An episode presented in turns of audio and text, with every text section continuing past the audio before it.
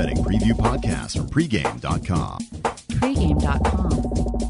Broadcasting straight from the Las Vegas Strip Vegas, baby. with your host, RJ Bell. I saw him on ESPN. Can I call Marco daddy? VR seems wild. Wisconsin at Iowa. Marco, what should bettors be looking at? The big question is can Wisconsin avoid the flat spot after upsetting number one Ohio State?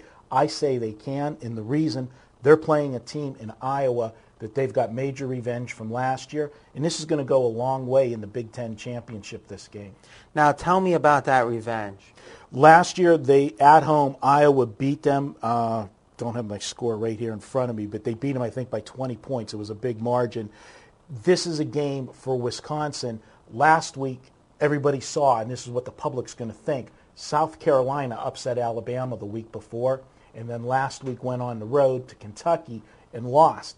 Two differences. This is a revenge game, as we already said, but South Carolina was a favorite on the road, where Wisconsin's an underdog on the road. And when I handicap, there's different mentalities. When you're a favorite, you There's more, it, inclina- more inclination to maybe be a little lax in your preparation, especially if you're off a big Ab- win. Absolutely, but when you're the underdog, you know people are telling you you're not as good, so you've got something to prove, and that's why I think the motivation will be there. That Wisconsin will have their heads screwed on straight, you know, and the fact they saw what happened to South Carolina. You know, you don't want to do that same thing, so the coaches will drill that into them all week long.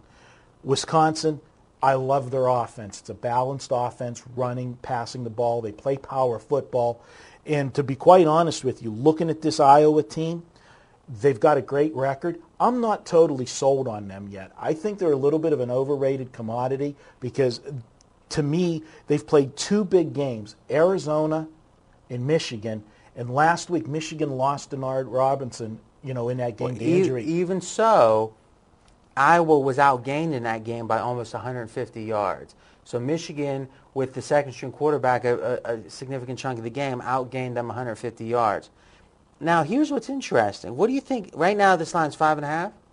Line is five and a half correct. What would you say the line was in the preseason? And really, the comparison between the preseason line, the comparison between the preseason line and the current line is really the net difference in um, in the assessment of these teams. Right. So, for example, if both teams are one unit better, then the line's going to be the same. If one team's one unit better and one team's one unit worse, then the one team's going to be significantly more of a favor. How would you say the net opinion of these teams has evolved from preseason? Coming into this season, I would have put these two teams at even, Iowa and Wisconsin. So basically, Iowa would be home field advantage. I would have put this game preseason wise about three and a half. And do you think it's legitimate? Hey, Dustin, you want to hit the F5 there as we're running? Is do you think that it's legitimate that not only is it now two and a half points to the net favor of Iowa, but you're coming off a three? You're actually absolutely right. It was Iowa three preseason. Does that what, what makes that with Wisconsin off of beating the number one team? Can you really say Wisconsin's underperformed, or is Iowa overperformed, or what's going on? It goes back to what I just said before you led into that. I think the public perception of Iowa is overrated. I'm not thrilled with the schedule that they've played. They've beat everybody but Arizona, the game that they went out early in the season, had to travel to the West Coast. They played a competitive game. I guess I'm not hearing you. Do, do you think it's legitimate that Iowa's considered now two and a half points better relative to Wisconsin than preseason? I don't. I don't agree. Why do that. people think it? Because you're saying they're not catching the fact that Michigan outgained them 150 yards, and they're overvaluing how good Arizona is, so they're making that loss less significant. What's going I on? I think when they look at the Michigan game last week, RJ, people have a tendency to just look at scores. They don't dig down into the box scores. so. You're You saying s- you- deceiving box score Yeah, you- I mean, what's even more deceiving is, like you said, they were outgained by 150 yards. That's a significant number. What's more significant is the fact Michigan had over 500 yards of offense. I mean, that was significant without Denard Robinson in there. Now I got to tell you, my gut feeling agrees with you, but that, that Iowa's a little overrated and there's value with Wisconsin. Most of the stats actually go the other way. So let's talk about those. Actually, Vegas has Iowa as number nine in the country in their odds makers poll, and BCS has them 15. So actually, there's a six-point difference saying, or, or, or six-spot difference mm-hmm. saying Iowa's fairly underrated. Now, what's interesting is Wisconsin's 13 in the BCS. So Iowa's 15, Wisconsin's 13. So they're actually saying, the BCS is saying Wisconsin's a slightly better team, which reinforces Vegas doesn't care about that stuff. Vegas trusts its opinion. So you disagree with Vegas. I mean, you wouldn't put Iowa number nine in your No. rankings. This game, as you're saying all of that, it reminded me of a game earlier in the season that we did on the videos, and that was Florida State and Miami of Florida.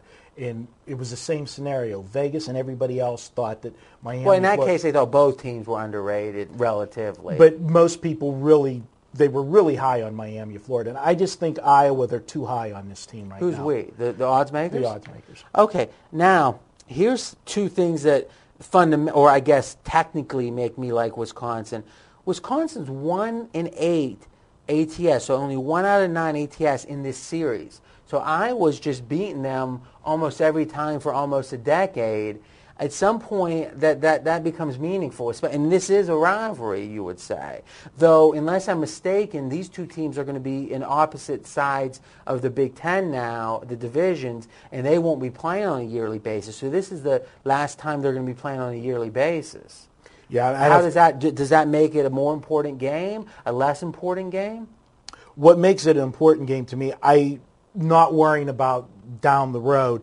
I'm looking at for this year, even if both teams have one loss, which Wisconsin has one loss coming into this game, if they win this game, Wisconsin can still control their own destiny pretty much. So throughout- both teams are motivated. Absolutely. All right. So uh, how do you deal with the one and eight in the series? Uh, it, it's a factor that I look at, but it doesn't deter me from what I see with current form on the two teams. All right, Wisconsin has a great home field. We saw that against Ohio State. Wisconsin is three and thirteen ATS on the road. Three, I'm sorry, three of thirteen, so three and 10 on the road against winning teams. So if they go on the road and they can dominate physically, they're fine. They go against a team that's comparable to them. They they've only covered three of thirteen, which seems to reinforce that there's a real dichotomy with them between home and road. Um, it, I agree with the numbers that you're putting out. Are you ready to go against yourself here a little bit? No, I'm. I'm going to So you're ju- this is a pure value play. This is a value play for me because, again, and this is almost like the conversation that we had. You know, it's like deja vu with the Florida State, Miami, Florida. I just firmly believe the Iowa team is overrated. Yeah. Where I think at. you're right, but I think that maybe the line should be three, three and a half. Um, oh, on a, let's say it like this: on a neutral, I'm not sure this shouldn't be pick 'em, but then if you add up Wisconsin being a poor road team, you add up Wisconsin off the win, it almost makes more sense to be around four. And then at that point, I'm not sure there's a lot of value. The, the reason that people are looking at Iowa in this situation over the Wisconsin, they're looking at the one road game that Wisconsin had that's comparable. They went to Michigan State, and they got beat up at Michigan State. They lost by 10. The difference in that game is there was a big motivational point in that game. That was the week where the coach was supposed to come back. He was at practice.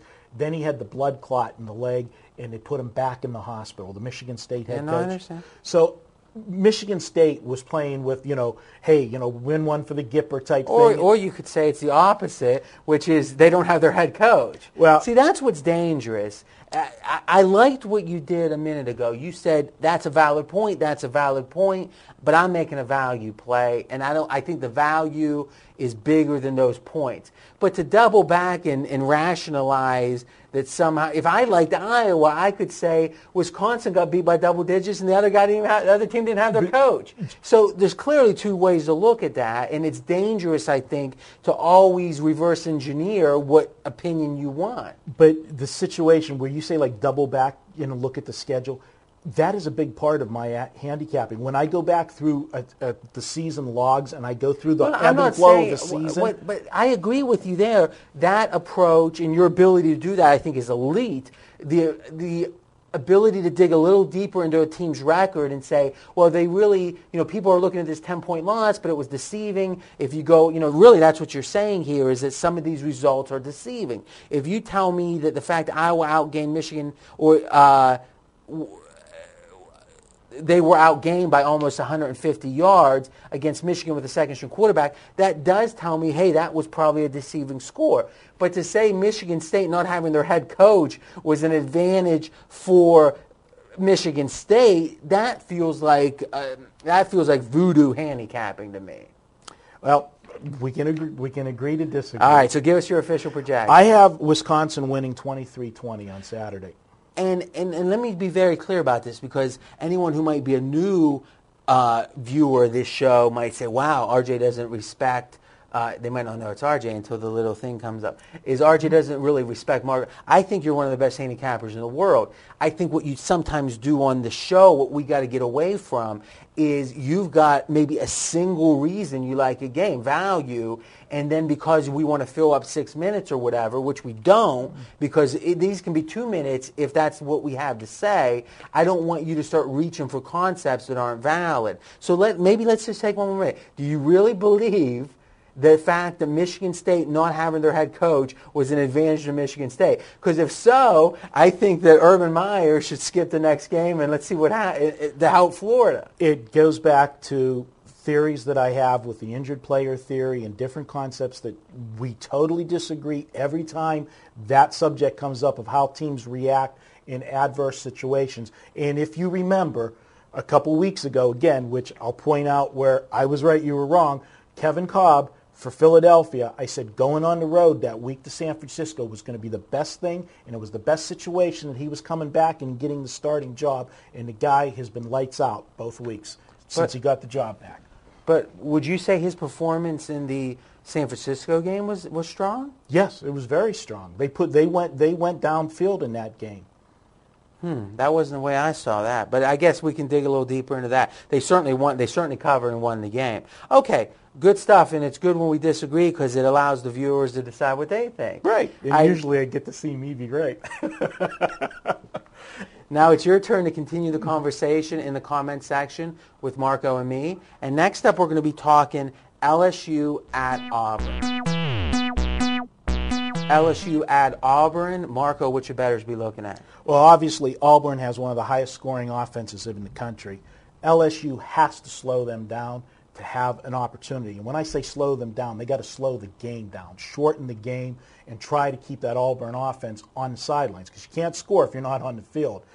They have the type of offense that's a grinded out, so they don't have the big play. LSU does. LSU and Auburn, as good as they are offensively, they're just that bad defensively. So I think LSU can move the ball in this game and has the best defense that Auburn's faced all year. All right, so the good defense on LSU's side might be able to slow down Auburn a little bit, and LSU won't be able to compete in a track meet, is what I'm hearing. But if they're able to control the clock with their offense, they have a good chance in this game. And a lot of times when you have high flying offenses, you can frustrate them a little bit when you shorten the game and shorten the number of touches that they get. Sometimes when they do get on the field, a team like that will have a habit of forcing the issue because they've been on the sidelines for seven minutes, you know, watching the other team on a, a 14-play drive. So you like you actually are going to project LSU here uh, to cover.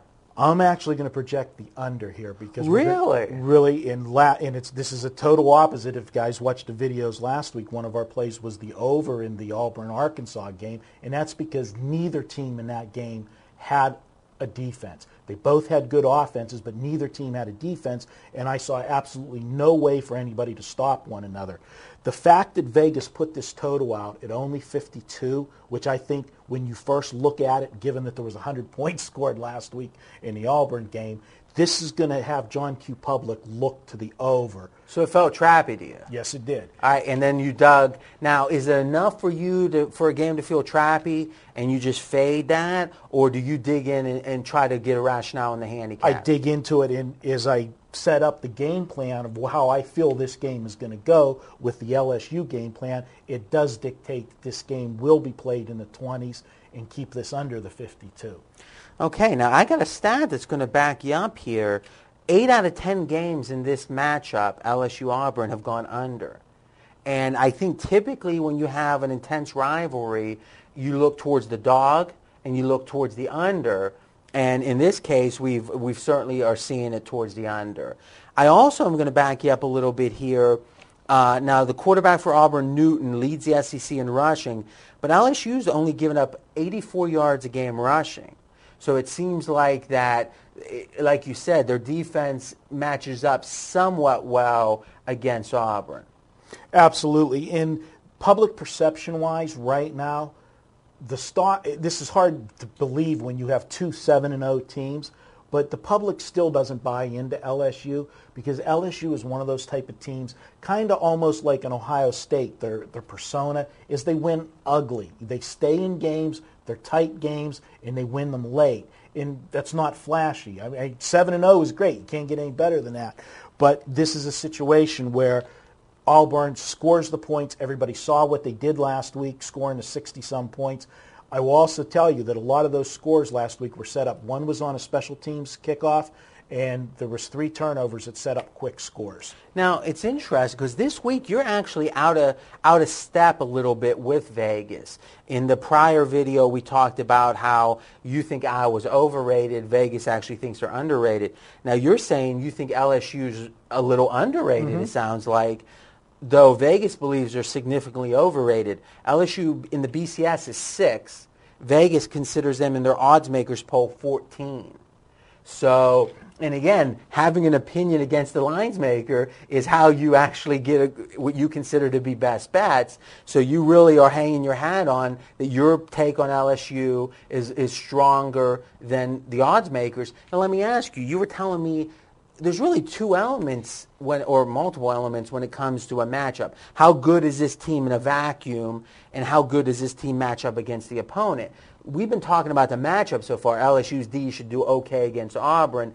Is do you think LSU in general is underrated, or do you think just fundamentally in this matchup they're going to perform better than expected? I think this matchup makes them going to be, have the ability to overperform Vegas's expectations. When's the last time? It's a little trivia. We rarely do it. When's the last time LSU was seven and zero? If you had to guess, Probably 10 years or better. 1973. Wow. Two national championships in the last 10 years, right? They beat Ohio State and they beat Oklahoma, and they weren't ever seven and zero. That shocked me when I read that. That that is my little trivia moment this week. You got me there. All right. So other than is there any other hand? Because we've been a little thin on the handicap. Any other handicapping factors on this?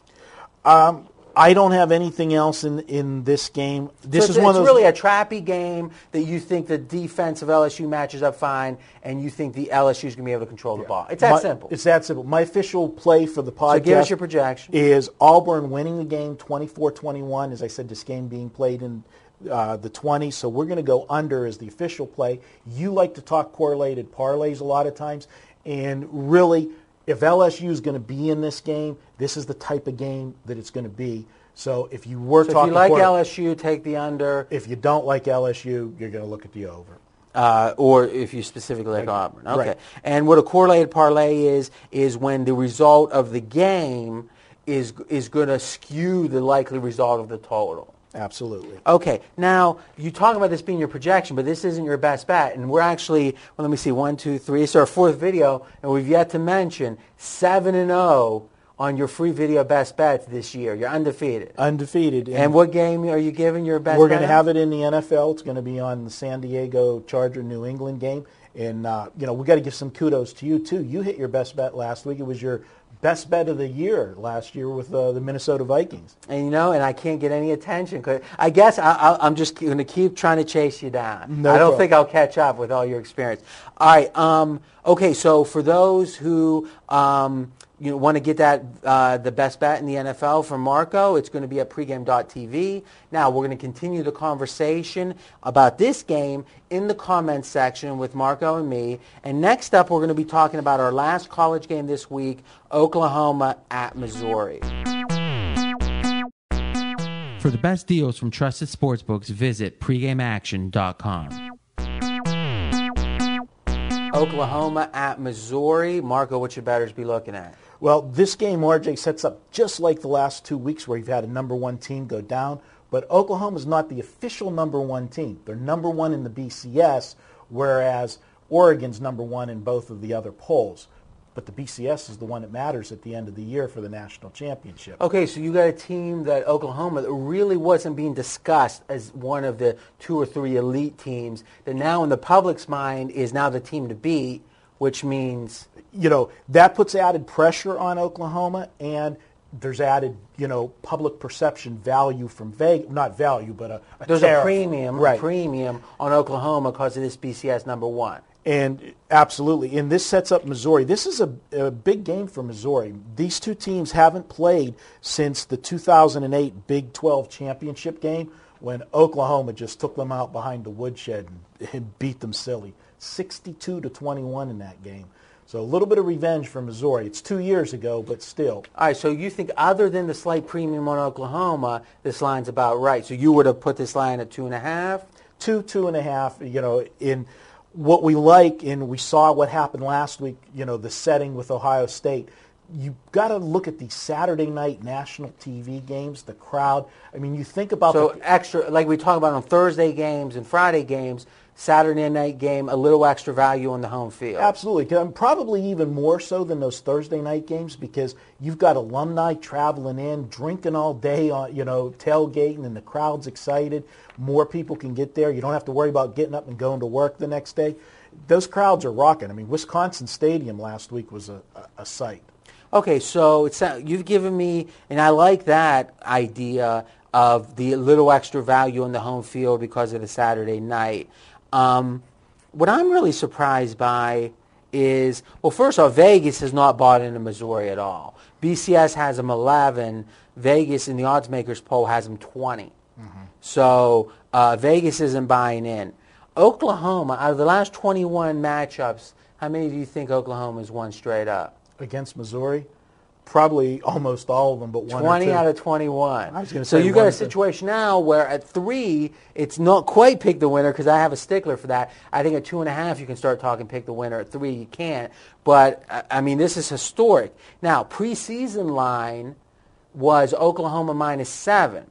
So it's amazing. Oklahoma is the number one team in the BCS, which means it's kind of hard for them to have done much better. Yeah, and still, Missouri has overperformed, where the net difference between these teams have gone down four points. Yeah, and to be honest with you, I don't know how good this Missouri team is because they've really, to me, only had one real test, and that came last week on the road at Texas A&M, and they passed with flying colors. But we've seen Texas A&M is not as good. They don't have a good defense can they match up against Oklahoma and can they stop this Oklahoma offense? So what's keeping you off it? Because you've defined the Missouri value, I think, a little bit with the home field and the premium on Oklahoma. What's keeping you off is, is you're just not convinced yet Missouri's an elite team. I have not seen enough of Missouri to draw a complete conclusion. I am leaning to the Missouri side in this game just based on the setup. Lean, like, lean. Lean, very lean, small. All right, and so before you give your official projection, it's pretty important to repeat this, and we'll probably say this twice a month on these videos. As a better, one of your biggest advantages is you have control of when to put your money in action. When you have a team like Missouri, which you're saying is a handicapper, you've yet to be convinced that they're either good or bad. You don't know what they are. Then you pass the game. Mm-hmm. Like if I told you Oklahoma was playing Team X and I wouldn't tell you who it was, it, it's kind of hard to handicap the game. You're saying you only half understand this Missouri team, so you're not going to make a bet on it. Absolutely. They're definitely an overachieving team. We'll find out this Saturday. This will be the game that will set us up for the rest of the year. But the fact, again, one of the things we do in this video is we try to give leans, even though you're not going to put money on it. If someone's if someone, well, there's a couple reasons. One is if they have a strong opinion, we can be that last little nudge to help them out. Or some of the, the handicapping factors we discuss can help them think through the game. So you will give a slight opinion uh, on Missouri, it sounds like. So give us your official projection. I have Missouri pulling out the 28-27 win.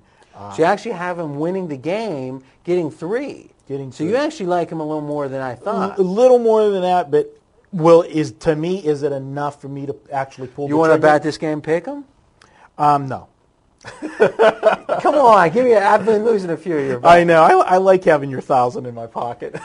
It's probably still there. uh, you know, I I curl it up with me at night when I go to bed. Oh. Just RJ's money. I'm leaving it at that. Now it's your turn to continue the conversation in the comment section with Marco and me. And next up, we're going to be talking Sunday NFL action.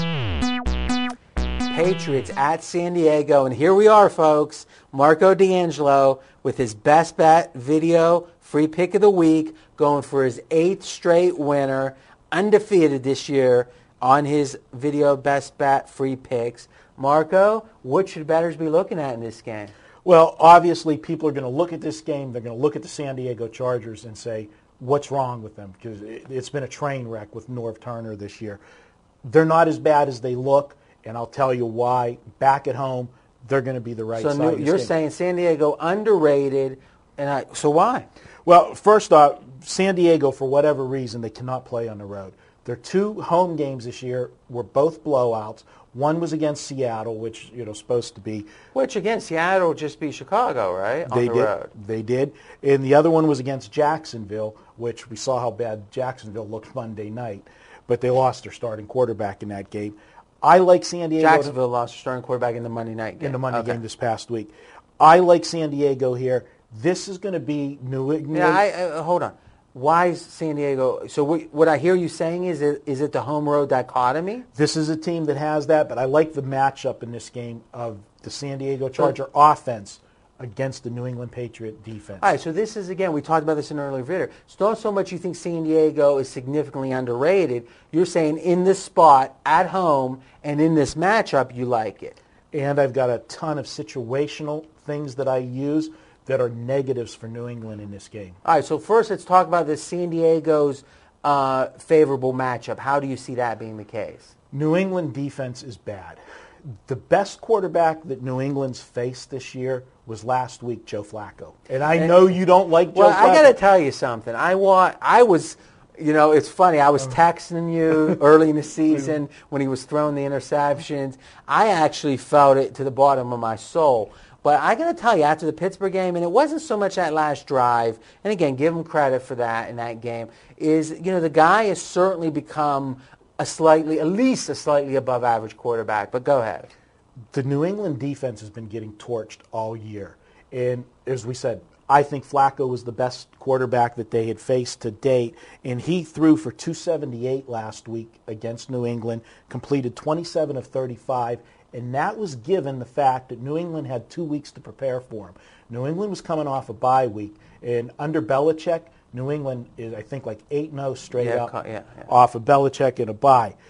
They're going to face Philip Rivers this week, and this is going to be the best quarterback that they faced. So you're saying that passing-wise. you're saying that New England, because specifically the, the the offenses they faced, that their defense actually has been. Um, their weakness has not been uncovered or exposed yet. You're saying they're weaker because you've been hearing all year that New England's not a good defense. You're saying they're actually worse than you thi- than people think. Buffalo scored 30 some points on them mm, mm. with Fitzpatrick. Come, uh, you Now let me ask you a question. I, I I was watching the Steeler game on a online stream against the Browns. You can see what kind of Steeler fan I am. Mm-hmm. And then I was watching the New England game on the big screen uh, with the sound down. I got to tell you, here was a general sense I got in that New England game that it's almost like a college team with a lot of underclassmen coming into their own in the second half of the season.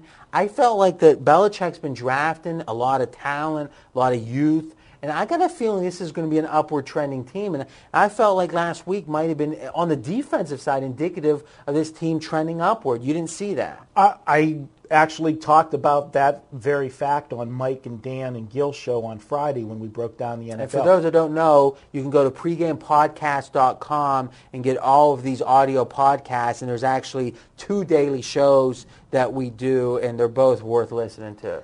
I've said as this season progresses, this defense is going to get better. But given the big jump in class, I feel that they're facing this week with the Chargers, and then the two um, emotional factors that I'm going to factor in. Last week was a huge, huge revenge game for New England. It was playoff revenge. You cannot underestimate the value of playoff revenge because teams, you know, you remember who ended your season. that sticks in your you know your crawl all Mm-hmm. okay. off season. So they got their playoff revenge. They had two weeks to prepare for it. They also had the factor. You've heard me talk about the injured player theory, and I treated the Randy Moss trade almost like Mm. the injured player theory. You go with them the game, the first game without them, Everyone rallies together. rallies together. Then you go against a- them. then the public readjusts. Hey, they didn't need Randy Moss. I like that. That makes a ton of sense to me. Here's what doesn't. this game should be pick 'em. Is when I, I, I got to tell you, when I looked at this game, I was like, I was ready to bet it right away. And on the New England side, because to me, really three saying these are even teams, and I mean it's hard to imagine that that's what anyone thinks. So it feels trappy. It, or I guess the question is, is does it feel trappy to you? Well, absolutely. The public perception, I, I, I love to sit and look at public perception. The public perception cannot be any lower on San Diego Chargers than it is right now. The only team that might be a lower public perception is the Dallas Cowboys, and we'll talk about them later. But this team's at their lowest point. Given last week's win, New England came from 10 back in the final quarter to send that into overtime and win it in overtime. Their public perception's higher. San Diego's lower. This And the fact they came out three told you Vegas wanted a bunch of Pats action. when you looked at that and saw three, you said, "Oh my God!" you know. I saw value. I looked at that and I said, "That's a Marco play." All right, so a few other points. ESPN has New England third in their rankings, Vegas ninth. So Vegas hasn't bought into New England as much as the, as the experts at ESPN has. ESPN has San Diego. What do you think? San Diego's got to be just falling down the charts. Uh, 24. And Vegas has them 10. Vegas believes that San Diego, and they were four last week. Vegas believes San Diego is a good team. In fact, the line makes total sense. Really, Vegas says New England's nine and, and San Diego's 10. And then if you take in, if you, so the fact of three makes a ton of sense. What you're saying, so Vegas is really saying, yeah, we do disagree on this about how bad you think San Diego is, and come on and give us New England action. And, and so eh, you're in line with Vegas here, which you actually haven't been in some of the other spots. What do you think San Diego's ranked on defense statistically? San Diego, surprisingly, please. I'm going to say it's not as bad as you would think because they're Achilles Number heel, one. They're Achilles heel special, special They're- teams. They're number one yards per game on defense. What do you think they are on offense? They're going to be top 12. Four. So this is the number one defensive team, mm-hmm. the fourth best offensive team, and ESPN thinks they're the 24th best team. That's the, the essence here, I guess, is when you look at San Diego as a fantasy team, as a statistical team, they're great. But a lot like the Cowboys, it doesn't seem like they can put it together on the field. And, and clearly what the public likes to point to is coaching. That doesn't scare you here. It, it doesn't scare me. I, I like the, the home field here. I'm going to say one thing about the San Diego Chargers, and when I say this, you'll know exactly what I'm talking about being a Pittsburgh Steeler fan. Do you remember a couple of years ago how bad the Steelers special teams was, the kickoff returns? Yes. This San Diego Charger special teams is worse than that one. And still, And still, So really, this is pretty much you saying, I think Vegas wants Pat's action too much, and I'm not gonna, I'm not gonna give in. I'm not giving in, no. All right, now the line is drifting down to two and a half in some spots, which to me is great because now you're starting to get some value too. You're getting some value, and it's confirming what my perception is. John Q. Public is going to look Pound and Pats. Yes. All right, so what's your official projection? I've got, and this is my best bet, San Diego 31, New England 23. We're going to take the Chargers. Go Bolts. All right. Now, one thing to be a little concerned about is, from what I read, and again, it's Wednesday here we're taping, is that San Diego has some cluster injuries potentially at wide receiver. And a cluster injury, as you know, is when there's multiple injuries at one spot to the point that the depth is hurt by such a degree that it has more effect than just having one guy out. You can have cluster injuries with defensive backs, with linemen, etc do you have any extra insight come Wednesday, or um, is this one you think it's in the line, or how are you looking It's, at this? it's in the line right now. This is one where you might get some adjust, little more adjustment closer to game time whenever they, you know, officially rule guys out. Friday's the day the practice day when they update the injury reports that you'll have you know downgrades or upgrades. So you have to wait till Friday. But I think the what'll even it out is that uh, New England secondary will, will even out the, the cluster injuries for the Chargers. All right, official projection. I already said it, 31-23. 31-20. Wow, I, I guess he's hot light. To me a little bit. All right, now not only are you giving your best bet and going for your eighth win in a row, we're actually giving every week in one of our videos, one of our best bets, we give $10 away for anyone that wants to get an actual game day best bet. And the late information helps, and that's where you actually won 25 straight baseball games this year. Uh, give us the coupon. Coupon is the word going and the number 48. All together, going 48, and that's what we're doing. We're So going for G-O-I-N-G. number 4, number 8. Oh, so you didn't spell F-O-R. No, I so- would have spelled F-O-R. Well, it's it's like the, you know, the vanity It's almost license like plate. like Steve Sanders. Did you ever watch Beverly Hills 90210? That uh, you were like in your mid 30s when that was on. Oh my but God. the but he had a license plate that said I8A4RE. And he had like a, a Lamborghini or something.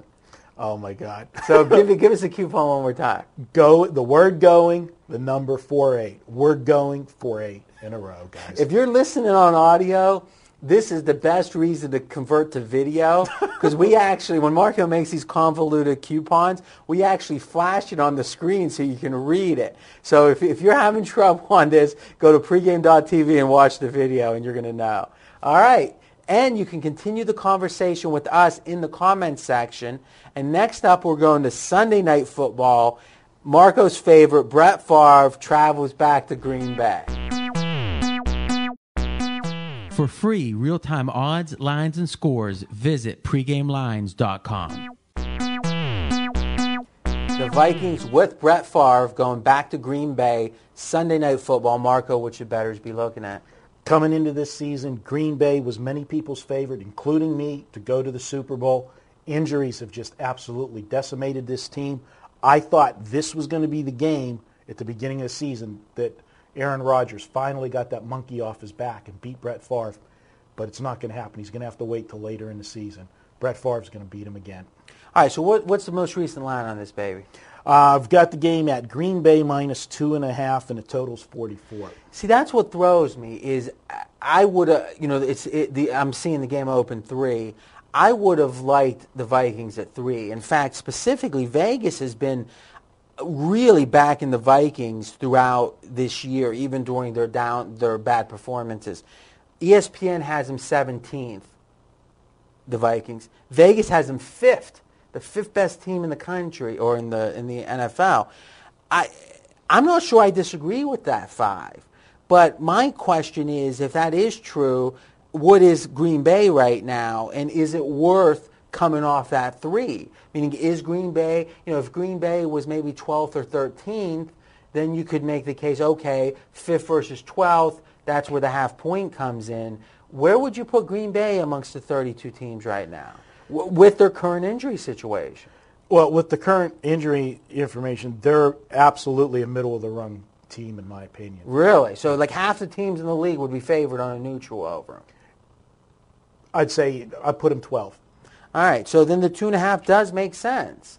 Okay, so really you're just, this sounds like for you a pure value play, is you're saying the public's not properly considering the injuries, though they are considering them, because let's be honest, ear- early in the year this line would have probably been three and a half. I mean, mm-hmm. Green Bay, I mean, the Vikings were like 19 to 1 to win the Super Bowl entering the year, and Green Bay was like 8 to 1. Right.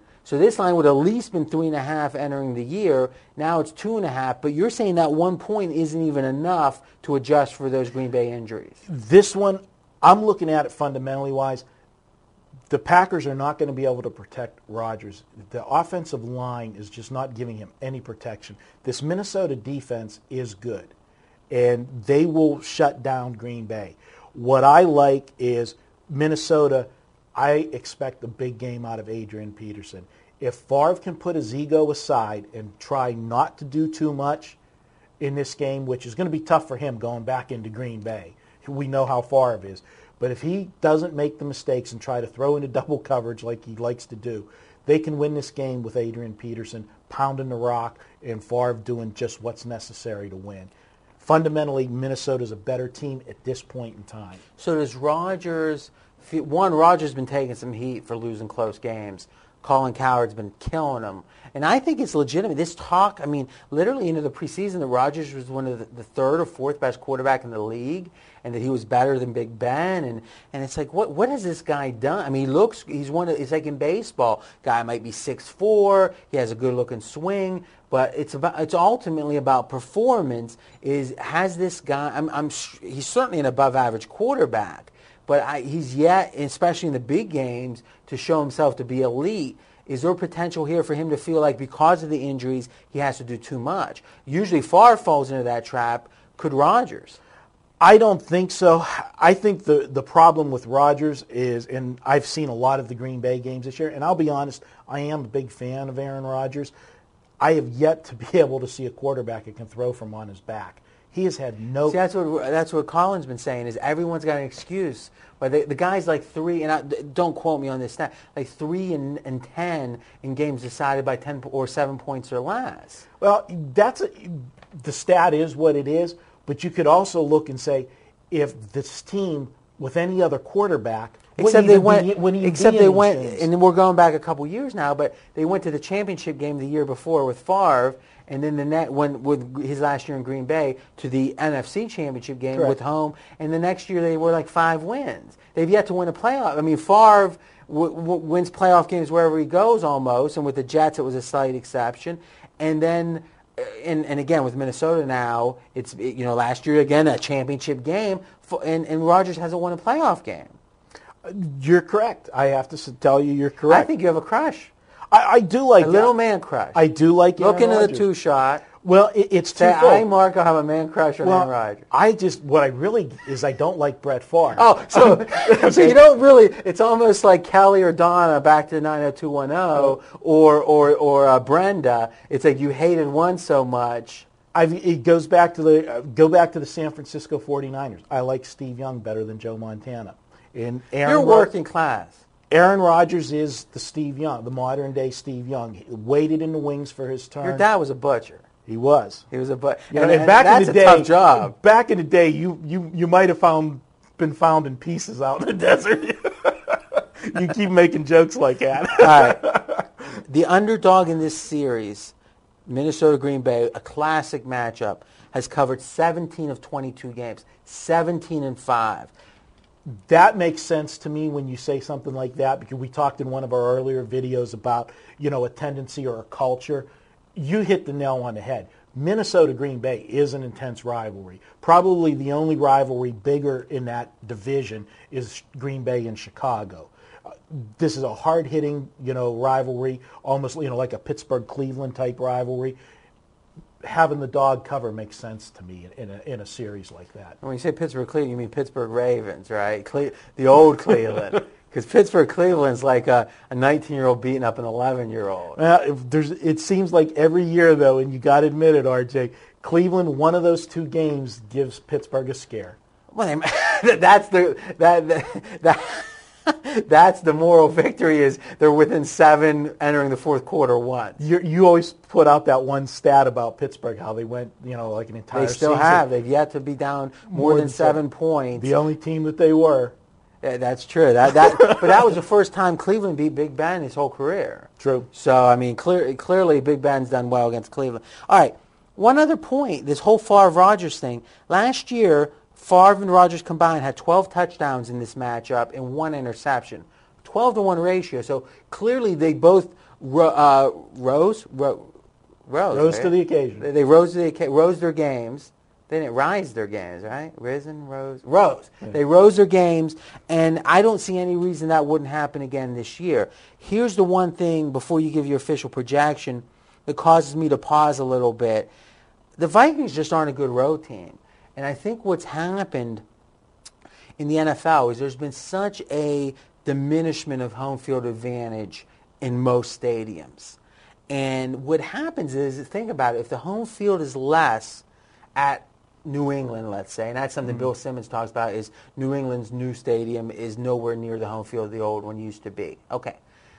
Road teams are going to look better relatively. Not so much that they're traveling better, it's just whatever that advantage used to be is no longer there. So the whole idea of minus three at home and minus three on the road, maybe it starts to narrow a little bit, or plus three on the road, maybe it starts to narrow a little bit now, where it's not a six-point disparity.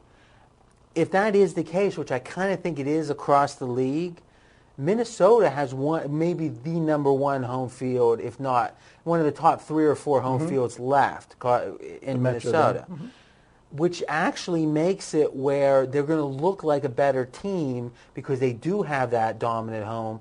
And really on the road, they're one in five ATS last six. This isn't a very good road team, and and I think that effect of the Metrodome actually makes it where you don't really get a sense of it as much because they were playing so much better at home in a way that typically, because of the lack of home field, the, the other teams that play so well. You know, last year Minnesota was what? Were they 12 and 4 or 13? Mm-hmm. something you like might think, well, that's just a good team, but really, if they're that good at home, their road wasn't that good. You know, mm-hmm. five, five and three or whatever.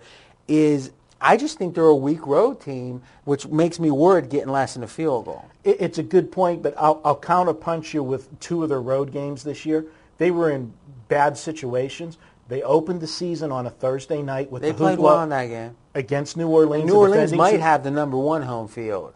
defending Super Bowl champ, you know, all that extra excitement for that opening game. And then they played on the road on a Monday night in a rainstorm in at the Jets where that final score is totally misleading because Yeah, they yeah. ran a pick six they back had, in the you know, final minute. They had a drive down by two to, to win the game. So it's a situation that they really haven't looked as bad as the final scores might indicate. Give us your official projection. I've got, and it really pains me because I don't like Brett Favre, Minnesota 23-21. All right, now it's your turn to continue the conversation with Marco and me in the comments section. And next up, we're going to talk about my weekly best bet off my Game of the Year winner last week. And guess what? It's a Cowboy game, Monday Night Football next.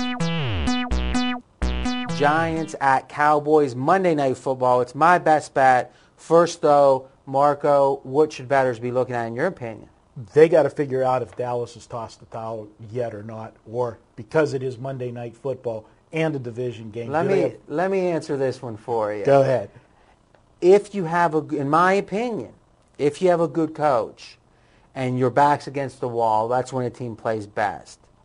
When you have a bad coach and your back's against the wall, that's when there's pointing in the locker room, when there's players start looking out for themselves, all the dysfunctions that you see once a team, and we talk about this in college, loses that game, which makes their seasonal goal not a possibility. Clearly the Cowboys with the Super Bowl in Dallas had high expectations. To me, they're in a historically almost impossible situation, especially now that the NFC East has actually shown itself. You know, it's been a real seesaw with the NFC East.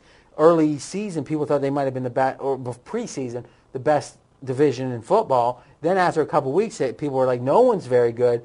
The Giants, which we'll talk about, have stepped up. Philly has stepped up. Washington's proven themselves to be pretty good. Dallas could be the worst team in the division, and I don't think they have much chance at playoffs. And if it's going to be pride, you can forget about it. Well, I agree with every almost every point that you made. I am not a fan of Wade Phillips, and I think the the big issue with them this year is not so much the leadership.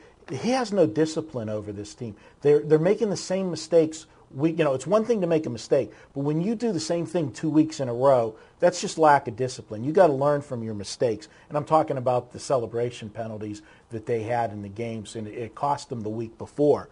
The other thing is they are a one in four team, but do you realize the four losses all have been by seven points or less? That's the whole point. Is that this is a team statistically they're the number one defense in football. Vegas considers them the eighth best team in the NFL. ESPN says they're the 26th. Vegas says they're the eighth. Hey, Have you noticed one thing with the when we do the polls? ESPN's poll to me is almost like John Q. Public. It's reactionary. they that That's poll was why with their that's eyes. why I use it. and again, I think part of it is in the, the John Claytons of the world don't know better because they, they clearly are high experts. They probably know the NFL better than the odds makers.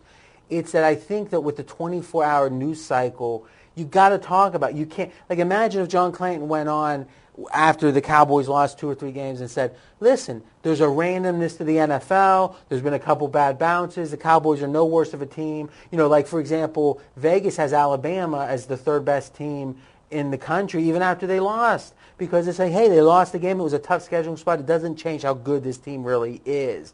But if, he, if, if the ESPN guys did that, there wouldn't be anything to talk about. So I think the whole zig and zag of all this is partially, and I don't even know if they're doing it consciously, is they've got to talk about what just happened, and I think they overemphasize it. They do, and from a handy, just a general 30-second handicapping tip, I think that's why a lot of handicappers really do struggle with the NFL. They say it's one of the hardest sports to handicap.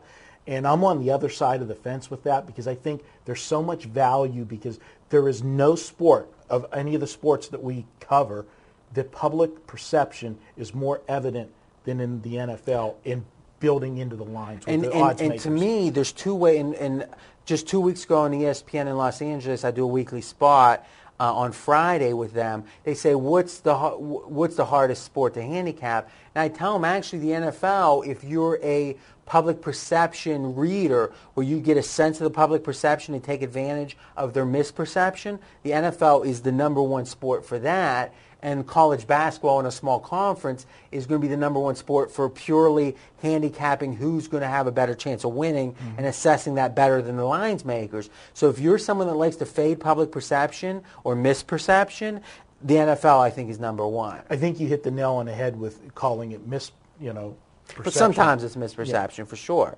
Um, I actually don't just, I'm just not fading the Cowboys here. I actually like the Giants. And in a classic handicapping scenario is when a team has a lot of turnovers early in the year, and we all know in the NFL that really results in losses, that, that typically that's going to even out throughout the year, and that there's going to, they're likely underrated because of those turnovers. And the Giants really have had one really bad game on national TV against the Colts that a lot of people remember. And then they had the, the turnover game the next week where they actually outgained the team.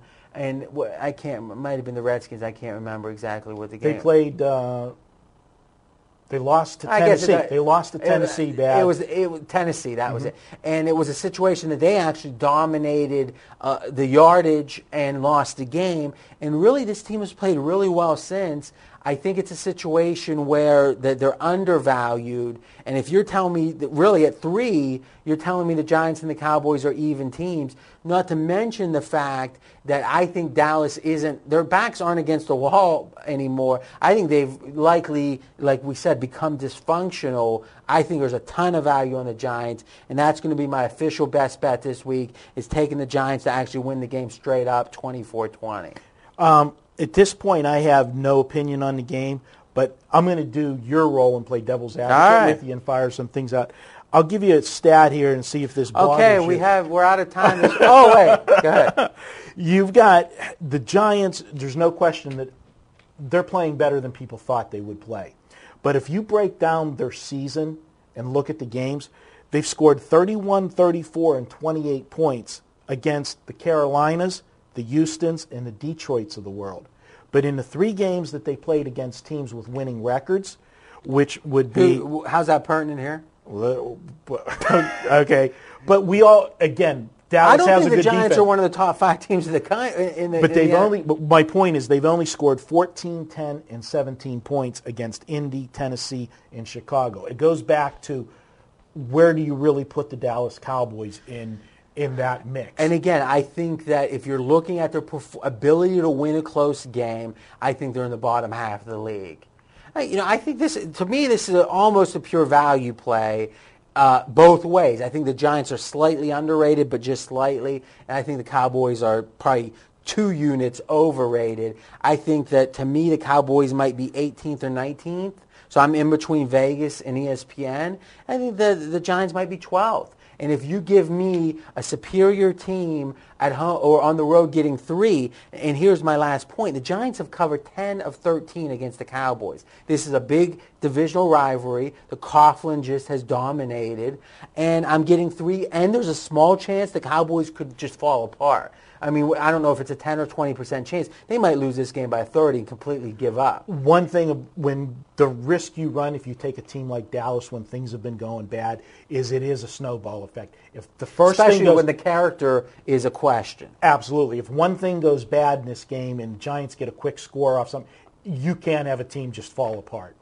Any other? I shot that one down pretty quick. Anything else? That's it, sir. I'll let you have your All right. spotlight. now it's your turn to continue the conversation. Maybe you guys can shoot holes in this game a little better than Marco. Speaking of that, though, if you haven't watched it, Marco is going for his eighth straight best bet winner. That's available at pregame.tv. On this game, you can continue the conversation in the comments section. That's it for this week, and we're going to be back next week breaking down the biggest games from a betting perspective. See you then.